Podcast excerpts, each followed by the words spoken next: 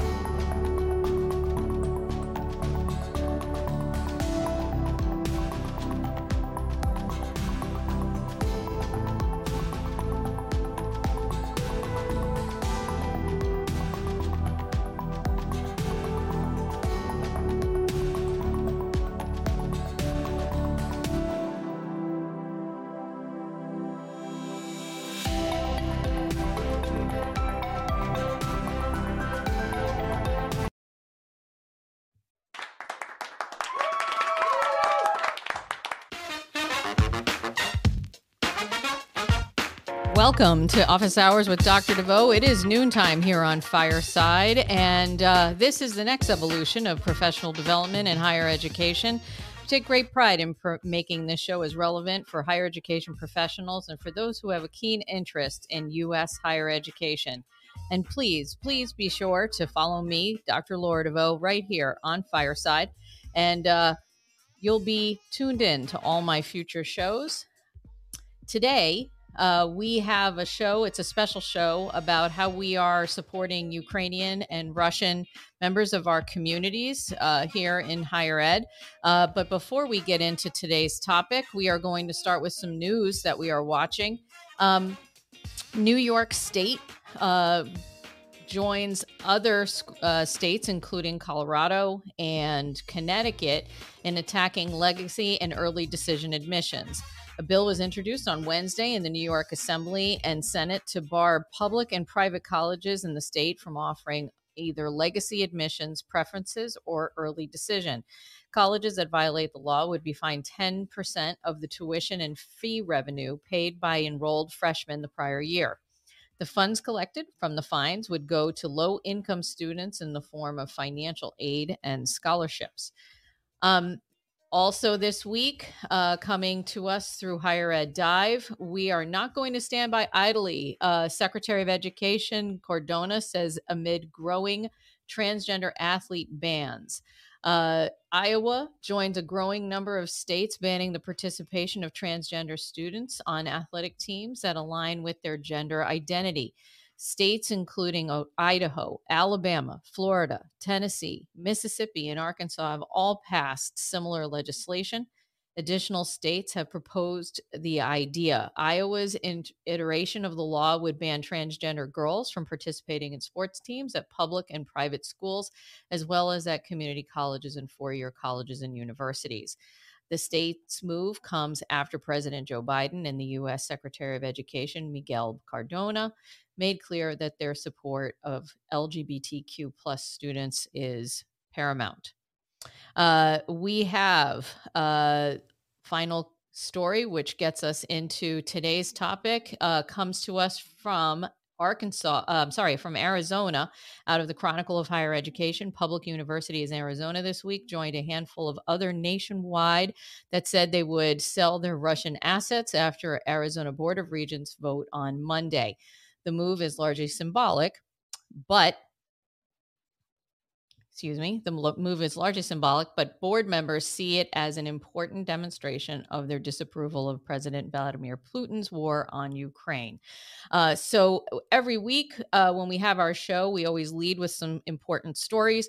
And I want to thank uh, everyone here. If you're new to Fireside, let me give you a quick update in terms of how to use the app and be able to participate in today's show. On the bottom of your phone or your iPad, whatever device you are using, you're going to see three buttons. The button in the far left corner is a black dot that we call the hamburger. When you click on the hamburger, you can actually uh, use that to broadcast to the world. If you click on that, uh, button that allows for you to share your uh, participation in the show on Twitter, on LinkedIn or any of your other social media platforms that might be linked to your phone. Um, you can also uh, use that as a way to request uh, to come up on stage, or actually, if you click on the transcript button, that allows for closed captioning if that would uh, benefit your experience today. In the middle of your phone at the bottom, you can actually see a microphone. Uh, that means that you can request to come on up on stage and ask a question.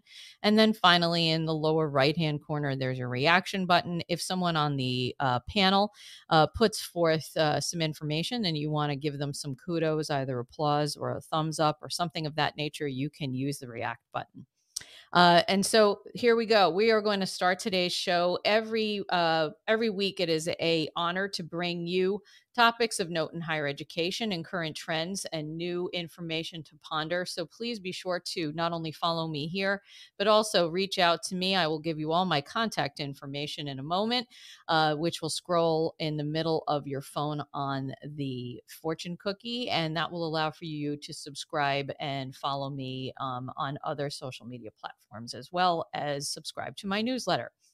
Um, so today, uh, today's topic is uh, focusing on our discussion on how campuses are serving Ukrainian and Russian students, faculty, and staff. We're joined by higher education professionals from a diversity of campus sizes and types, including Northeastern University, Boston University, Champlain College in Vermont, and the University of Maine.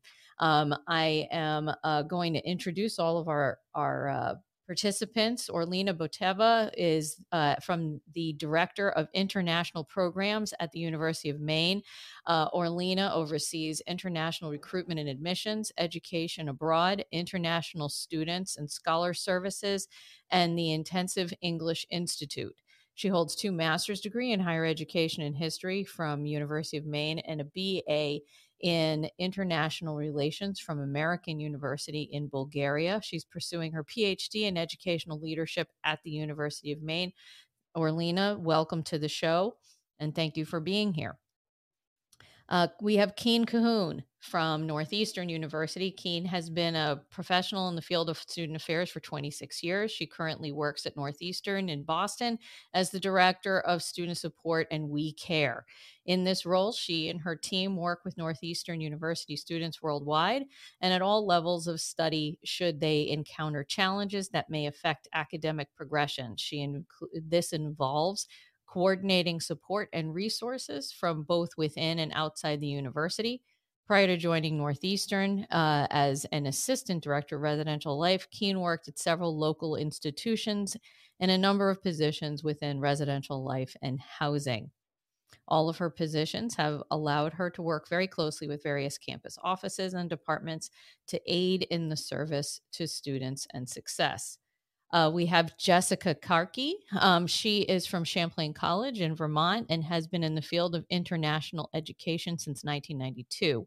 She started as a student assistant in the School for International Studies in her second year and her undergraduate studies at St. Michael's College and fell in love with the field. She has held positions at Middlebury College, St. Michael's College, Community College of Vermont, and SUNY Plattsburgh. She is currently the director of Office of International Student Services at Champlain College. And in this position, she is a one person office for ISSS and an area expert in the field of international admissions, recruitment, student services, and international alumni relations. She is responsible for the entire life cycle of international students and exchange visitors from admissions to graduation and beyond, which means she has basically a 10 year relationship with each of these students. And finally, from Boston University, uh, Ken Elmore, who has known me since I was 18 years old. Um, Ken is the Associate Provost and Dean of Students at Boston University, oversees intensive uh, student affairs area, and is the Chief Student Affairs Officer there. Uh, so, welcome everybody. I am absolutely blessed to have you here, and thank you everyone in the audience uh, for being here. Um, I want to start this uh, with a opportunity for each of you to provide listeners with an understanding of what your community makeup is at this time, um, and how are you responding to predominantly to students, uh, or do you have uh, Ukrainian and Russian staff and faculty who are seeking support as well? I'm going to start with Orlina on this, and then I'll work my way down the panel. So, Orlina, tell us what's uh, what it looks like at the University of Maine right now, and what types of uh, folks in your community you're currently uh, servicing. Thank you. Um, we have several uh, several students, and for privacy reasons, I'm not going to name exactly how many um, that are from Ukraine and Russia. Uh, we also have several faculty from the region, um, several staff, so again, small population. Um, but we also have community members uh, who are um, who have heritage, maybe first or second generation, or may have relatives that are um, from either of the impacted countries. And tell us a little bit about uh, are they coming to you? Are you reaching out to them? What is that looking like? It's a mix. Um, some some of the individuals have reached out to us uh, to, to get support, to have a space to process, um, but also we as an office have um, reached out to as many of our um, students, staff, and faculty, including alumni, um, to check in on them, let them know we're thinking of them, and also um, to um, see how we can support them personally in uh, for any causes that may be um, championing themselves. Great. Uh, Jessa, I want to follow up with you. Tell us about Champlain and, and how is that looking on your campus? Thank you. Um, so Champlain College has about uh, 25 to 30 international students, exchange visitors, and U.S. domestic students whose main residence is abroad. Mm-hmm. Um, there are about 20 plus countries represented in that community. Um, and at this moment, I'm responding predominantly to international students from Belarus uh, and Russia mm. and US students with U- Ukrainian heritage and connections. Um, like Orlina said, there are community members um, outside of the college that are connecting to us um, and asking us um, if they can help our students, which is very sweet and very kind of them as well. Yeah, um, yeah. So, um, and have direct connections to Ukraine. So those are that's kind of what's happening right now. Uh, let's go over to Keene and then we'll go to Ken. So tell me, Keene, what's going on over at Northeastern? Thank you, Laura. As usual, Northeastern is hopping, um, and we certainly uh, have students that are, are represented from those communities what we have done, um, and we did in early February, was some proactive outreach as things were starting to form. Um, and that is something that my office does often. Uh, we do outreach globally because we understand things happen outside of the Boston bubble. Mm-hmm. And then we sent follow up later in February when things really started to um, to get a little dicey. Mm-hmm. And we're we're working with um, over 100 students uh, that have ties or um, indicate that that is a primary residence for them. And, uh, you know, they are reaching back to us, uh, and we are certainly um, working with several offices on campus to create that that support network, um, so that there are several areas of entry, uh, but we're coordinating our efforts together regarding how we respond and the efforts that we can put in together uh, to truly make them feel supported. Great. And then, uh, Ken, why don't you uh, round this out? Yeah, you know, we sound a lot like everyone else there, especially with Northeastern in terms of this prolonged outreach that we've been doing.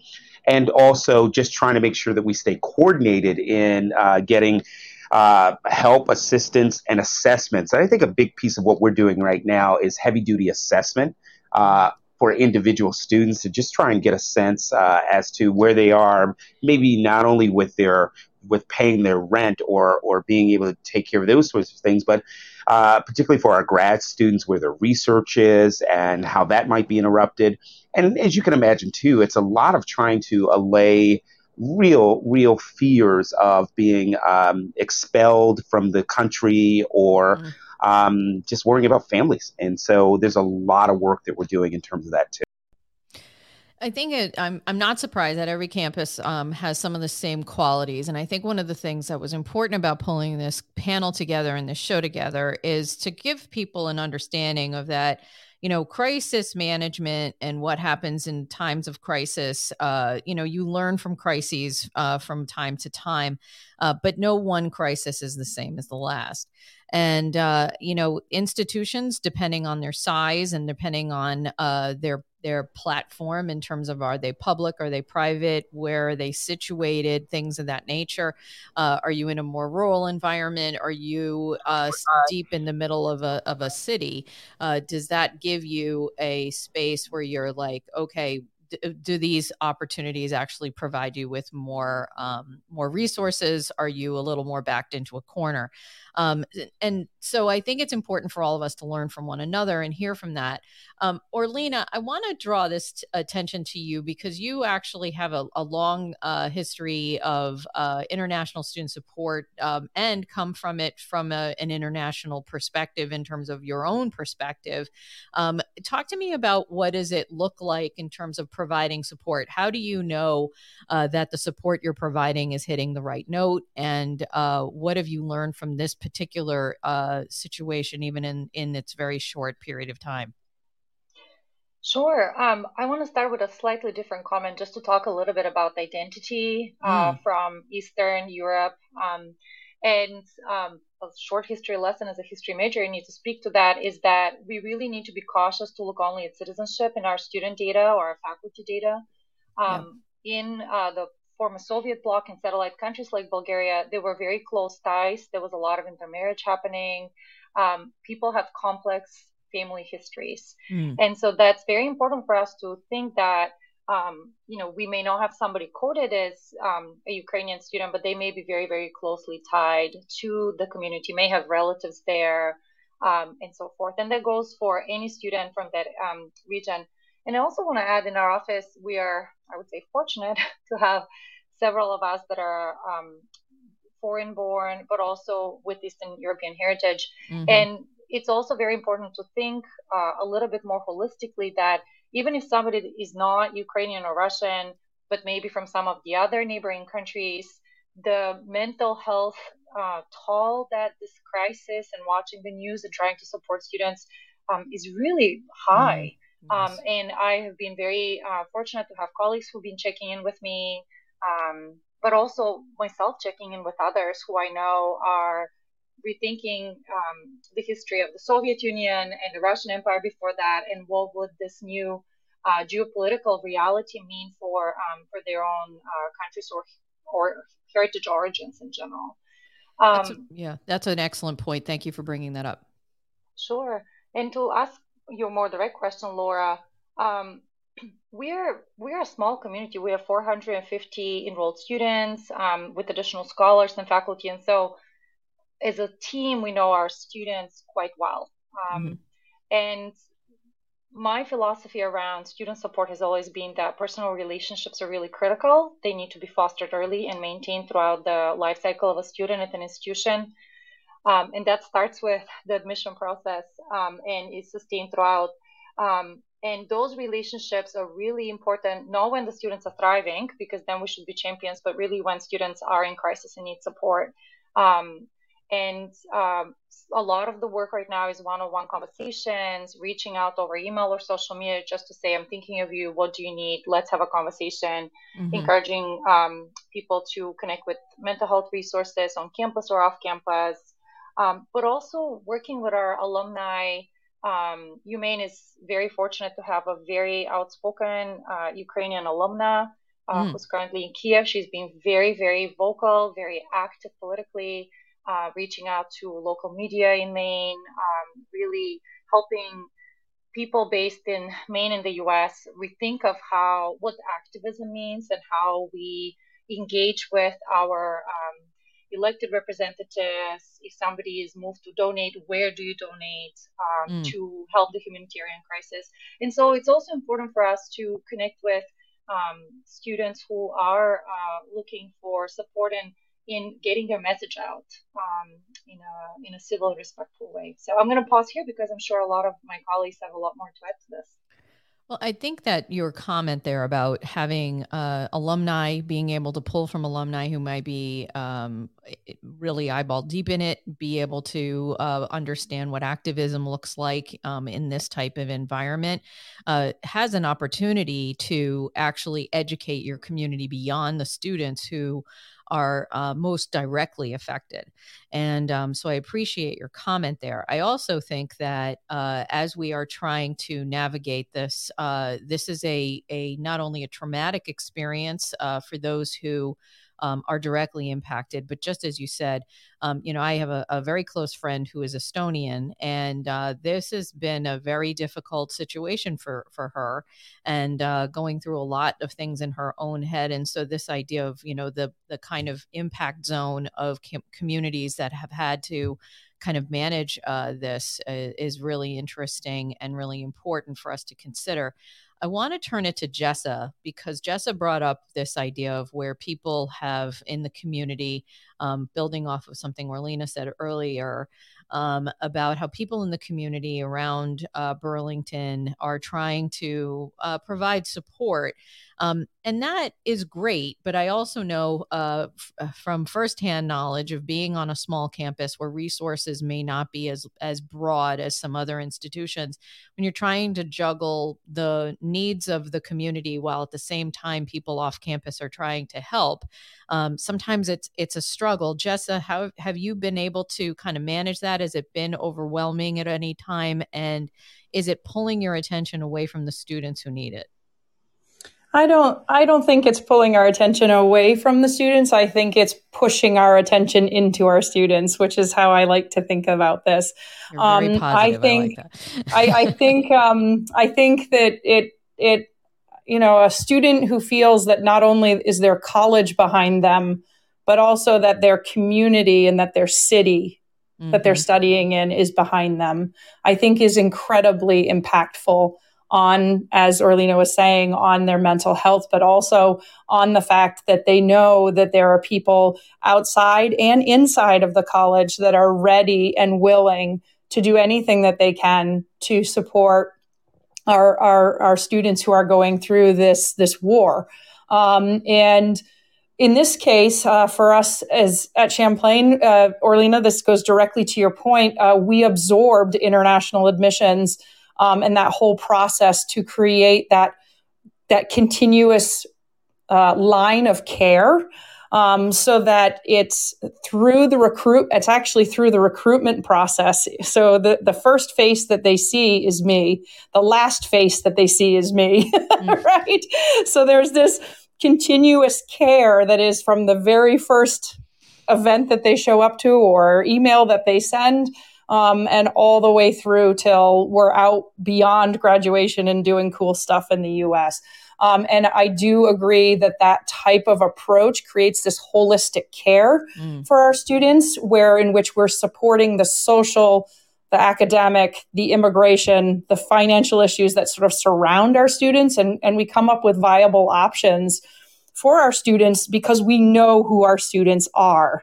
Um, and what's even a plus of that is with a very small population like Champlain's, we get to know the grandparents, the parents, the aunties, the uncles, the cousins twice, three times, four times removed, um, and such and so forth. So that also brings more community to that one student who might mm-hmm. be just really having a problem. But uh, at this point, um, uh, to your point, uh, Laura, it's been very interesting for us um, because we do have offers outside of the college asking us what we need, what we need. We have been redirecting them, if you will, to sort mm-hmm. of the um, the humanitarian organizations that are on the ground. Um, that could use support um, because I think for at least the small group of students, um, at this point, we have it well in hand. At least I feel like the college has it well in hand. And I feel like our office has it well in hand. However, not to say that our if it ever becomes out of hand and we do need help, that our outside community will just jump right in. Um, right. One of the things that we are, and I don't know if my panelists feel the same way at this point, but I think um, right now we are really focused on um, the buying of US dollars and making international payments obviously have become very, very difficult in the region. Um, and so we're really focusing on that financial stability at this point. Um, we're applying for emergency funding from the Institute of International Education. We're helping students find on campus jobs, securing emergency housing for potentially the summer months. Because mm-hmm. uh, so we're thinking ahead, you know, in terms of like, okay, Yep, um. And, and thinking about programming during the summer when we're normally not here, but when we're going to be here because we're going to have students that are going to be staying with us. And then sort of pulling materials for that, for maybe applying to USCIS for other benefits if we can't seem to secure enough monies to keep our students. Um, Additionally, as Orlina says, we're focusing on that mental health. One thing that we've been doing at Champlain that I think is very interesting, and this also includes our outside community, is by doing a student dialogue mm-hmm. um, in the office itself. Mm-hmm. Um, and this allows um, the last one that we had was about like 10 countries that sort of came together and and talked and and just spoke together and this included um, you know different uh, students from all kinds of walks of life but it was interesting that there were 10 at least 10 countries represented um, in the yeah. room um, and i thought that was really successful in terms of just hearing each other out um, but we're also trying to keep our eyeball on keeping the developing events in the war in ukraine keeping those central to our community our campus discussion and promoting events that and programming that allows us to kind of not have the American eye drift off of what's really happening in, in right. Ukraine, right, right. Um, and trying to keep it focused there so that so that our students feel supported and feel like they they can do this so far from home. That's a I, I love when you bring in this idea of the dialogue and making sure that people are feeling like they're being heard, but also educated as to what's going on. Um, and they can pull from each other in terms of support. Keen, I saw you took yourself off mute earlier. Um, did you have a point there, especially? I think it was around the time that Jessa was talking about the financials. Yes, and and actually, Jessa covered a, a, couple of different things that Northeastern has definitely tried to do as well. I think you know when you're when you're at a large institution uh, such as Ken and myself, where there's just you know we have different campuses and we have you know, all walks of life that are here every effort that we make uh, to to try and make a large community, a large institution feel smaller, like it's a neighborhood, I think mm-hmm. is really really critical. Uh, and I think we have some amazing opportunities uh, that have been offered at Northeastern thus far. You know, again, trying to be a little bit proactive when things were starting, people were kind of starting to see what could happen, and then the you know immediately jumping into uh, you know support mode as soon as things did really start to um, evolve and and get pretty serious. Uh, we too have had spaces that have been uh, offered for all students to come and share their feelings and show support for our Russian and Ukrainian students. Uh, we are continuing uh, all throughout this week to hold space within our Office of Global Services, uh, lunches, as well as just open office hours where students can walk in. And it's been a very nice thing to see students walking in, especially post COVID when everything was being done remote. And I still think we have some students who uh, out of convenience, out of you know circumstance, will will do things remotely. I, I, see students who are walking in and utilizing that that face to face time, which I think is critical. Um, you know, financially, we tried to do some anticipatory, uh, take some anticipatory steps around protection on uh, accounts and making sure there are no penalties, no uh, additional barriers that would be mm-hmm. placed around registration, around some basic needs with food, being able to add meal plans, things like that. Um, so I'm, I'm really proud of the steps that Northeastern has taken and that we're looking to continue to take. We're heading into spring break as of um, not soon enough today, mm-hmm. and uh, you know we'll be we'll be looking to really kind of revamp again over the course of spring break and when students are back. Um, and I think again to what Justice said, we want to keep the focus on what's happening in in the society in which we live. Everything is fast paced. We're on to the next. We're on to the next. But this is not going away, and we need to make sure that our students know that. Absolutely. Um, I'm going to uh, invite people. If you have a question for the panel, please uh, please request to come on up to the microphone and uh, be sure to ask a question. Um, uh, Ken, what do you've got for me? you know, I, I think one of the things that I hope people see is we, we talk a lot about what the work is and, you know, why we do this work in student affairs and and it's been tough and everything else. But you know, here's the work, and I hope people see it. And, and it's it's keeping up with world events. It's mm. making sure that you know student affairs is, is, at that forefront of coordinating a lot of these things. Uh, again, Keen and I are at these big places where we've got to make sure that there that every hand knows what it's doing. And it's also about thinking ahead. I, everybody has said we were we've been thinking about this since first first glimpse that this might be a possibility and we're thinking about you know 2023 and and the fact that we might have to have lifeboats available throughout that uh, I also hope that folks are seeing too that we've all had to think about not only rapid response in terms of caretaking, but also rapid response in terms of education too. Mm-hmm, mm-hmm. That's a really good point. Uh, one of the things that Student Affairs is often asked to do in student services is uh, to be the point place, to be the education voice, to be the ones to actually bring civic education and understanding of, of world politics and world impact uh, to our campus uh, through the fact that we have the most direct impact uh, with students. And, uh, you know, it, it is this, it's the face of the students who are directly impacted. There was a, a call from a, a, member of Congress out in California, Eric Swalwell, uh, earlier in this, uh, uh, about a week and a half ago, uh, just when things were just starting up, uh, calling for us to to uh, deport Russian students. And I I immediately got in touch with his office and I said, this is not going to help anybody to deport Russian students. The Russian students are not the ones who have caused this. They are here, and and frankly, the and, and I got really down in the in the weeds with them. I said the number of Russian students that are in this country is not what you're you're talking about. These aren't your oligarchs. These are not the people who are really the problem uh, in terms of the the the uh, people who are causing this okay these are students here to learn and uh, you're you're really barking up the wrong tree uh, but we can have those kind of conversations and we need to put the students first even though it might be a difficult uh, discussion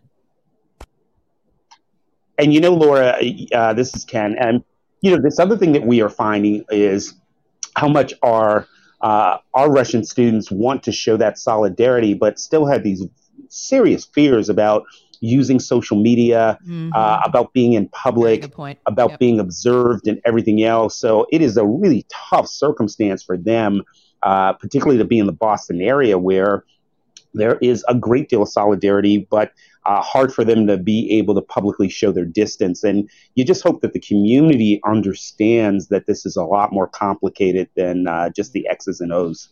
Yep, and and I'm glad you brought that up, Ken. And and because one of the questions that we've been been struggling with is this idea of how are we how are we serving our students? How what does support actually look like? Support can look like financial support. Support can look like housing support. Support can look like emotional support.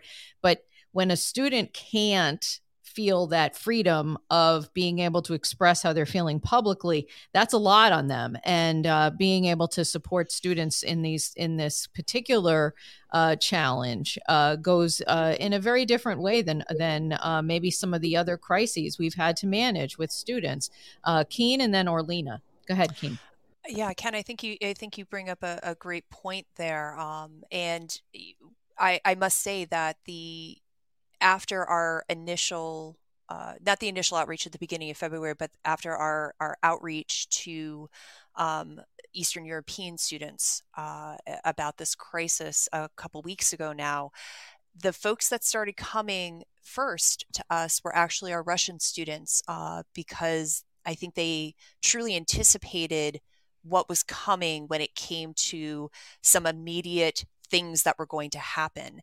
And it, it was a, a back-to-back type of statement that I remember from from a couple of the students that I had the opportunity and the pleasure of meeting with, which is this is not how I feel. I, I, am an individual and I this is not what I want to see happen. This is not what should be happening. And immediately, how is Northeastern going to look at me. As uh, as a Russian student? Are you going to kick me out? What mm. happens to my visa? What's going to happen? And and one of the I don't want to call it, it's not a challenge to say this, but I think where some of the challenge comes in is being able to reassure these students that despite what they're seeing outside of the US currently, although, uh, you know, what that senator said was uh, very disappointing, but out, what they're seeing in other places is not how Northeastern is approaching this type right. of thing. And, and I'm clearly hearing that with my colleagues on the panel as well. You are our student. You, in Northeastern's case, you're a Husky. It doesn't matter where you're from, you're a Husky, and we are going to treat you like a Husky and we're going to protect you like a Husky. So, how can I work with your individual situation? And then, how can I help you support others uh, as what you're indicating to me you want to do? Excellent. Okay. Orlina and then Jessa. Yes, to build upon what Keen was sharing, um, along with the support of reassuring the student that there'll be no institutional action, because this is the first time, as far as I remember, in the U.S. Uh, for a, an elected um, official to really be calling for the ousting of a particular ethnic group or citizenship group of students. Um, what I have added to that conversation is also explaining the political process and policymaking process in the U.S. Uh, and how complex it is, and that um, the the measure that was proposed would really not um, gather would not gain bipartisan support. I no, think that was important. No. Um, but that was important to have that conversation with one particular student who was extremely concerned about um, being expelled and really walking through the immigration process and the protections in place and um, what does an F1 visa mean and, mm-hmm. and what are the next steps around um, options for immigration. I want to make two other comments. Um, um, the way in Eastern Europe, um, Ukraine and Russia are perceived outside of the current political situation is that um, the two countries, along with others, I would put my homeland of Bulgaria in that um, in that group, is that um, culturally um, they're very very similar. Mm-hmm. Religion, the dominant religion in both countries is similar. Linguistically, we're all part of the same language group of Slavic languages, so there are many many um, shared um, shared uh, points um, around culture and identity. And uh, the term that came to mind when I first heard of the um, of the invasion was this word um, in a Slavic language. It's called bratoubistva vojna, meaning it's a war that a brother kills a brother. This mm. idea that the two nations are really united in their heritage and culture, and what the political regime um, in place in Russia is doing is really not representative, despite of what we're reading in the news um, of how um, culturally the two um, countries have uh, uh, collaborated and have lived next to each other for all of this time. Another story that really resonated with me I was talking to a group of colleagues this morning, and one of the campuses, um, um one of the individuals um, shared that on their campus they have uh, Ukrainian Russian students who happen to be one of their sports teams and that uh, that friendship and support is really meaningful for all of the students involved um, and how important it is for them to sustain each other despite where their country falls in this conflict. Um, and that was very important to me to hear. When I was a student at the American University in Bulgaria, was the time when um, Serbia attacked Kosovo um, mm-hmm. and tried to annex that. And I was a student at the time when you know I had classmates from both sides of the both sides of the conflict, and seeing how um, within the student affairs space and residential life, uh, we had dialogues and um, and and the community was able to really engage in a meaningful conversation of what does this mean and what is identity and what is autonomy and all of these um, theoretical concepts um, around sovereignty was really important. And so that was also one of the um, moments when I said, okay, there's something here. What is this profession? yeah. How do you create dialogue of two yeah. nations at war um, that are, you know, individuals sitting in a different place? Thank That's you. That's great. Thank you, Orlina. And uh, Jessa, what do you got for us? Yeah, I was just, I'm listening to this and I'm fascinated by this. So thank you, Orlina, for sharing those.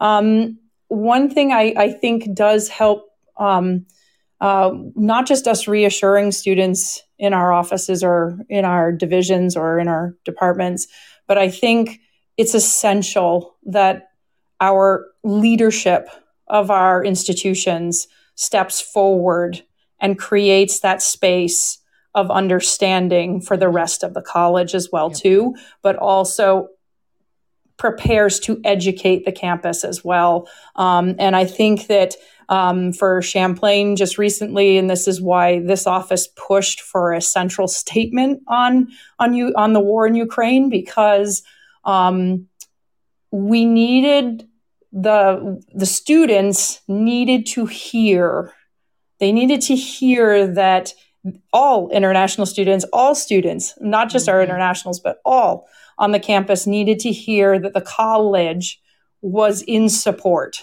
right, right? in support of their students um, and knew and acknowledged what was happening rather than avoiding to acknowledge mm-hmm. that acknowledging that it is an actual war and that people are fighting people are dying um, and that this is a real thing um, and that there are real students on our campus that are and our and faculty and staff that are uh, impacted directly by this by this war mm-hmm. um, and so when they finally came out with this this week i think there was this at least a sense of relief um, from the students. Um, we can explain immigration two ways to Sunday to students and say, you know, they're going to have to walk over my cold dead body in order to get to you. Yeah, yeah, yeah. but but um, do you know what I mean? But but it, it, there's something mm-hmm. really reassuring, I think, about having your college in the same way that that Kane was talking about this this idea of of wrapping around that support, but even at its highest level and yep. acknowledging what's happening, giving resources to students and faculty and staff on where to go, um, and then providing education uh, for the rest of our campus who is still kind of unsure as to what is really happening. Um, so I wanted to make um, that point um, about having the, the higher administration of, a, of an institution very much involved in this process. Right. Um, and my second one is to have your congressional leadership also singing the same tune mm-hmm. um, as well. Um, not uh, just yesterday, in fact, I got a chance to be part of the NAFSA Adv- Advocacy Day, where I mm-hmm. spoke to Senators Leahy, both the, the, offices, congressional offices of both Senator Leahy and Sanders. And one of the points of that was specifically talking about um, the Ukraine, uh, talking about Ukraine. Sorry, the Ukraine. It's not the Ukraine. It's Ukraine. Sorry. Um, okay. And um, and talking about why is it significant? Why is this event or this con or this this war? Why is this significant to the students that are on the ground here in the United mm. States? And and how does that impact our state of Vermont? Right. Yeah, um, yes. And so I think that's also something to put into perspective um, as we talk about the about uh, about how we're talking about support. Yes, and and you know it it builds on what Ken said earlier about student affairs can actually be the educators on the ground, be the people bringing uh, the issues to the students, to the community, um, and uh, going to this. I and I applaud you, Jessa, for Jessa for taking part in the NASPA uh, Hill Days and the advocacy. Um, I've done that twice, and it's really a, a very uh, excellent program, uh, gets you in front of people uh, on the Hill uh, at the congressional and the Senate level, and uh, or the House and the Senate level, and it allows for you to actually get out there and, and talk about the things that matter um, in higher education. So I'd encourage people to think about that. And if you've never done it before, uh, you've got my contact information here scrolling in the middle of the screen. Uh, just feel free to reach out and I can get you in touch with the right people at NASPA on that. Um, you know, I want to uh, just kind of tease out. We have a couple more shows coming up in the next few weeks that I want to highlight. Um, and then we'll get on to some questions about um, uh, some of the other aspects of what we're, we're seeing on campus uh, with this particular uh, crisis that we're managing. Uh, next week, uh, on Wednesday at our usual time, on Wednesday, March 16th at 12 noon, we are having uh, the team from George Washington University, Dr. Cissy Petty, Vice President for Student Affairs, and her team from the Office of Residence Life will be here on the topic of reimagining residence life. Resident assistants have been the front line for residence life for generations. Um, in the fall of 2021, George Washington uh, launched their new residence life staffing model where RAs were no longer longer part of the equation. What gave GW uh, the uh, the opportunity to make this happen did coincide with the COVID uh, pandemic and the downturn in their housing. Um, but how did they actually have the uh, political will um, to go out and try something new? Uh, so we're going to learn about what the first semester of this new program has taught them. And um, Again, that will be uh, this coming Wednesday, March 16th at 12 noon here on Fireside. If you are attending the NASPA conference in Baltimore, I will be there and doing live spots uh, during the conference uh, after uh, various aspects of the conference. You will see me there. Uh, if you are not at, at NASPA, but you want to stay in touch with what is happening at NASPA, keep an eye here um, on Fireside. Follow me, and you will see uh, stand ups happening throughout the conference right here on Fireside. Um, I will look like uh, your uh, man on the street interview at NASPA. Um, and then after that, we have a, a, bunch of great shows coming up in April, which I will promote uh, as the as the time comes along. A special note about next week's show: uh, it will be a remote show. Um, I will be at Curry College in uh, Milton, Massachusetts, and I will be uh, there with my uh, with a live audience as we are interviewing the folks at GW. And if you would like uh, me to come to your campus and and host a live show with your student affairs division uh, with people from your higher education program, uh, please get in touch and we can make that happen as well. Um, so I want to uh, kind of shift our attention. We've talked a lot about students uh, in terms of uh, the student needs and that sort of thing. I want to see if there's uh, anything particular going on um, within your communities as far as it relates to managing uh, issues around research, around uh, funding, around people feeling like this is, a, you know, an, a continuum. So this could be students as well as faculty. Um, and I'd also like to hear from you if there's there's anyone out there who is dealing with a, a particular issue around staff um, and how staff may be feeling this, uh, because as as several of you have put out, people have family there, and people may be from that environment, may not have lived there for a while themselves, but they may still have family. Um, is there other ways that the communities are uh, supporting your uh, staff and faculty as well as graduate students doing research? If you have anything to add to that, I'd like to hear from anyone. You can take yourselves off mute if you have anything. If not, we can move on to a next question. then we're going to add on to the next question let's look at the let's look at where we're at in terms of what's coming up uh, several of you have brought up the, the idea that you know as we're looking to the future uh, commencement is going to be here any minute. Um, May is uh, here in a blink of an eye. Um, and that means students are going to have to, uh, you know, decide on what's going to happen this summer.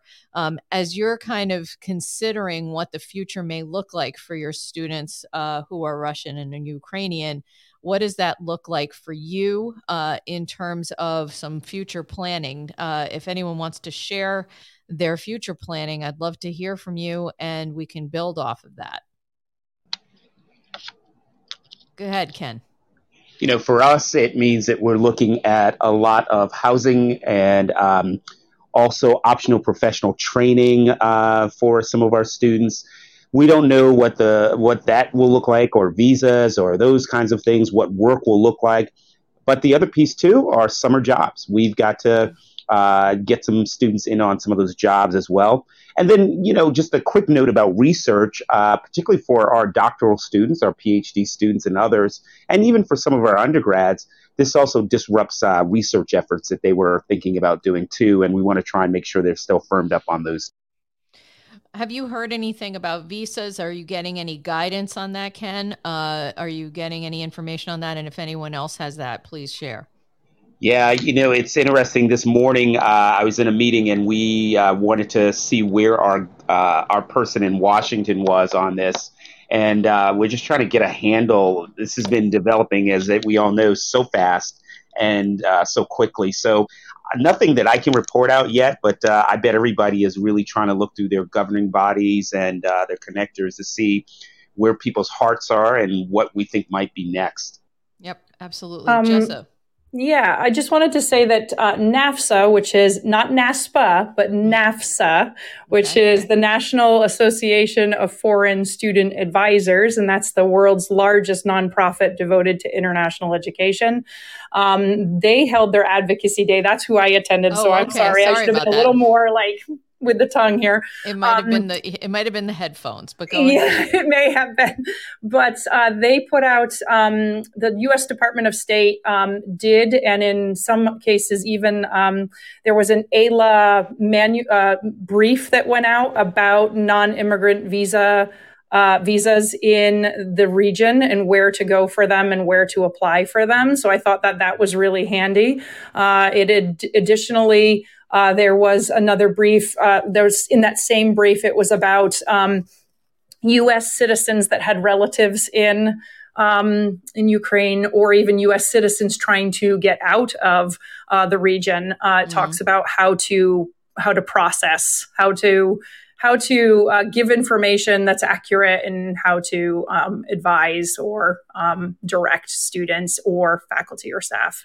So that is just wanted to say that out, out loud. Mm-hmm. Um, but I think in addition to the um, going back to, to, to Kenneth's point, um, not just the housing, not just the on campus summer jobs, um, but also looking at our students who are ending OPT and do not have STEM OPT coming right behind it. Mm-hmm. Um, we're looking at graduate schools like you know you know what i mean we're doing we're mm-hmm. you know trying to plan for those options and okay let's see if we can move you into because they had anticipated to go home after this right right um, so we may want to move you directly into a into a graduate program seamlessly. exactly yeah. exactly and they might not have because of this sort of you know they they kind of saw some inklings that something was coming but maybe you know now they're starting to make really concrete plans on going to graduate school and and maybe they're later than normal in applying at this point in time. But so we are starting that process. I've got letters requests for letters of recommendation in my mailbox this morning right, right, um, for graduate programs. So we are looking towards that. Um, but then also food assistance um, mm Yes. And we do have at Champlain College, we're really lucky. We do have a wonderful um, uh, food operation here called Chauncey's Cupboard. Um, and inside of Chauncey's Cupboard, they have uh, pre frozen, so there's frozen meals in the refrigerator and then just racks and racks of food for students. So we are planning on pulling together care packages for our folks that are going to be with us for the summer months. And hopefully Chauncey's Cupboard will keep stocked as we go through this because I'm sure they're going to be dipping into that as well. Absolutely. I want to shift our attention. I've got two more questions. I want to start one with this idea of, you know, students who are coming from the United States overseas, going to Europe for study abroad. I know that since the pandemic, uh, there was a lot of shutdown of international study abroad programs because of that and because of the travel. I know some of it has opened up since then, uh, but are, are any of your campuses seen any um, any desires now to do some planning as as far as your international study abroad is concerned uh, as a result of this invasion? So that's the first question. Then second question i'm going to turn it to this idea of uh, conflict uh, sorry of, of uh, crisis management and close it out on a crisis management note. But i want to start with the study abroad question. Is anyone out there doing some planning around study abroad? I know jessa and orlina you have some direct impact on that. Keen i see yourself off mute. Why don't you talk to us about about that? Sure. So I sit on a on a what's called the GSAC committee, um, which is basically the safety and security committee that Northeastern has to assess international uh, travel, whether it's for travel, whether it's for a co-op or internship, a study abroad, or our dialogues of civilization, which go out every summer. Uh, so anybody who wants to travel or wants to be involved in a program that is outside of the U.S. Um, needs to go through that committee. Mm-hmm. Since COVID happened, obviously there the countries that would go on on the high risk uh, right. list, um, and it, it, it's varied and it's gone up and down. Uh, would depend, um, and you know, as we were coming off of that, obviously this this conflict has happened. So this is something that's reviewed weekly Mm-hmm. um, or every other week at, at this committee. Um, and we're obviously just starting to talk about this. Um, we don't have currently any programs that were scheduled to go towards that, but it has been a topic that we have been uh, that's been on the agenda the last two meetings to mm-hmm. to see where we're going. We're still at a go no go date. We still haven't hit that date yet. It's coming right. close as to what is going out what's not. Um, but it, it certainly is on our radar. Um, we haven't, knock on wood, had to pull anybody back. Um, and we haven't had anybody who's been working in that region for a co-op at this point. Mhm. Uh, but it, it's certainly on the radar, and, it, and it's a it's a hot topic right. I bet. Orlina, I see yourself off mute.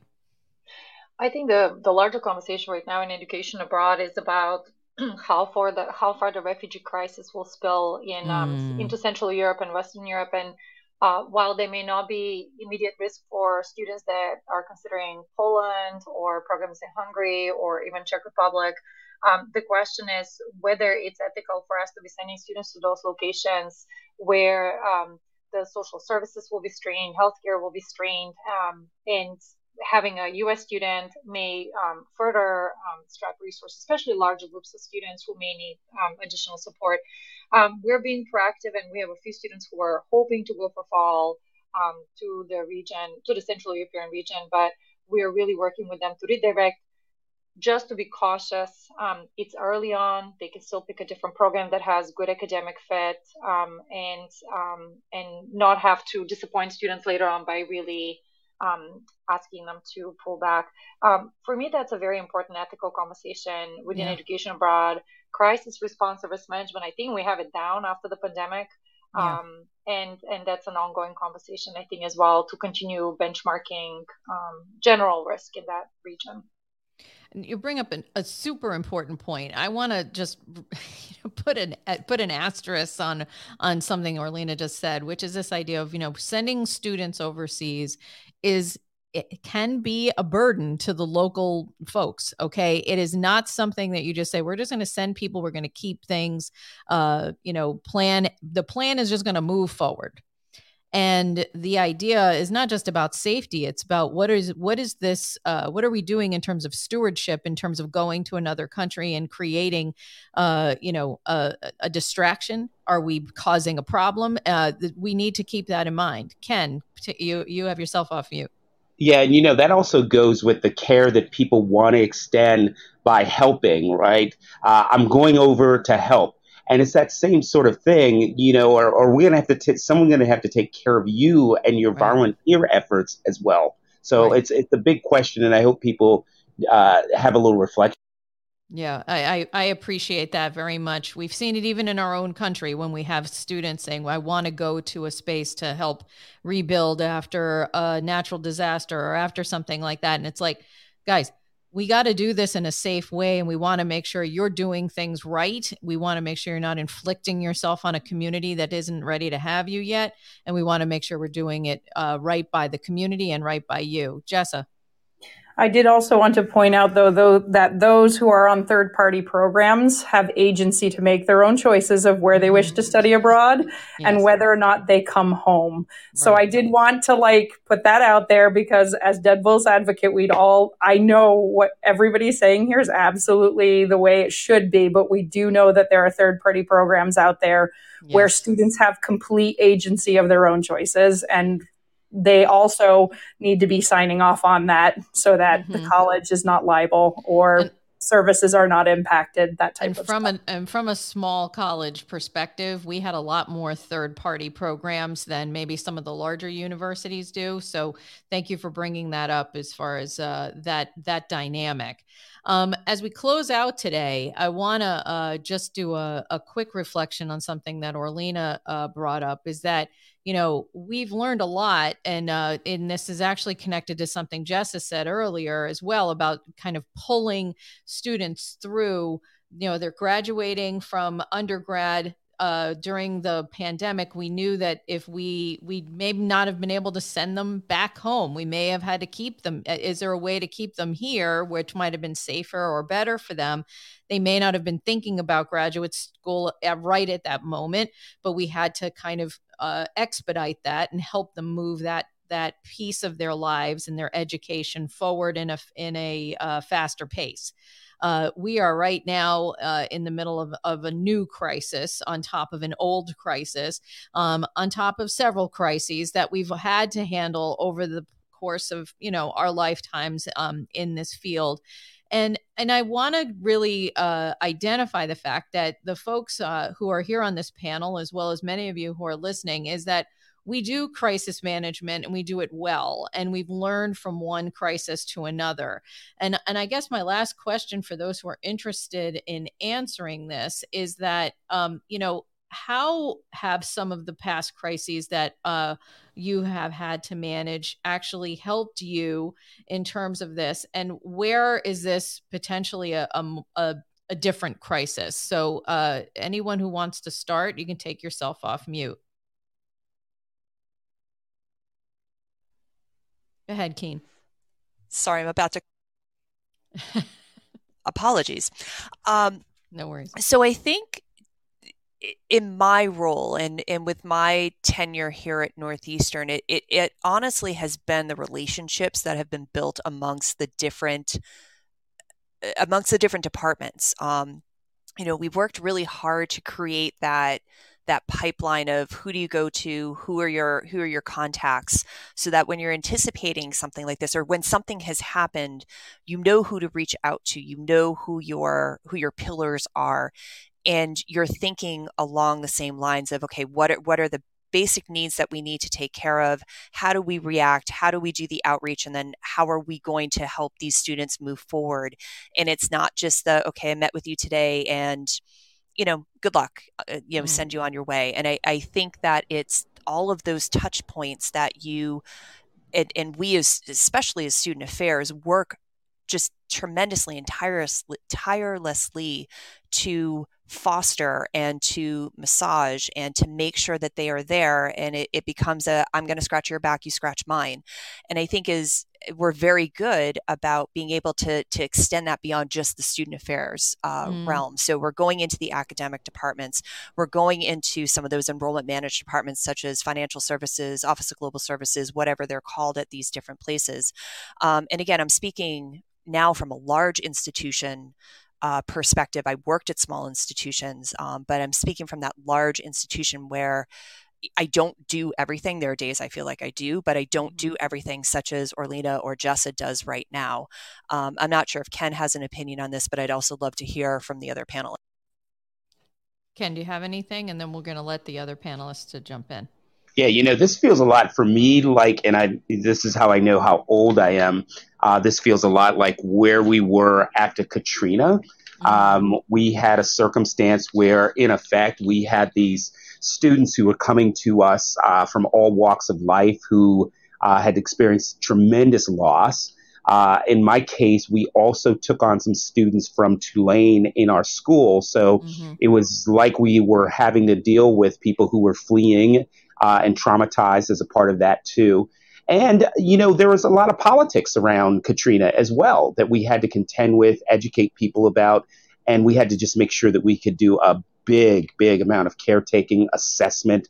And, um, and we were in crisis mode for a significant uh, time. So this feels a lot like Katrina for me. Yeah that's it's interesting what we pull our, our perspective off of. Orlina or Jessa, do you have anything uh, you would like to add as we close out the show? Um, I think from my perspective, because I am a small office, small program in a small institution, I would say that the advocacy of our inclusion, meaning the office's inclusion, or at least our consultation in developing crisis management solutions at the college level, has probably been the most important thing that we could put forth because 10 times to one in a small institution, that the international piece will get somehow and sometimes overlooked. Mm. Uh, and through the pandemic um, and through other crises that we have, I think what has bubbled to the surface is that this office has a purpose.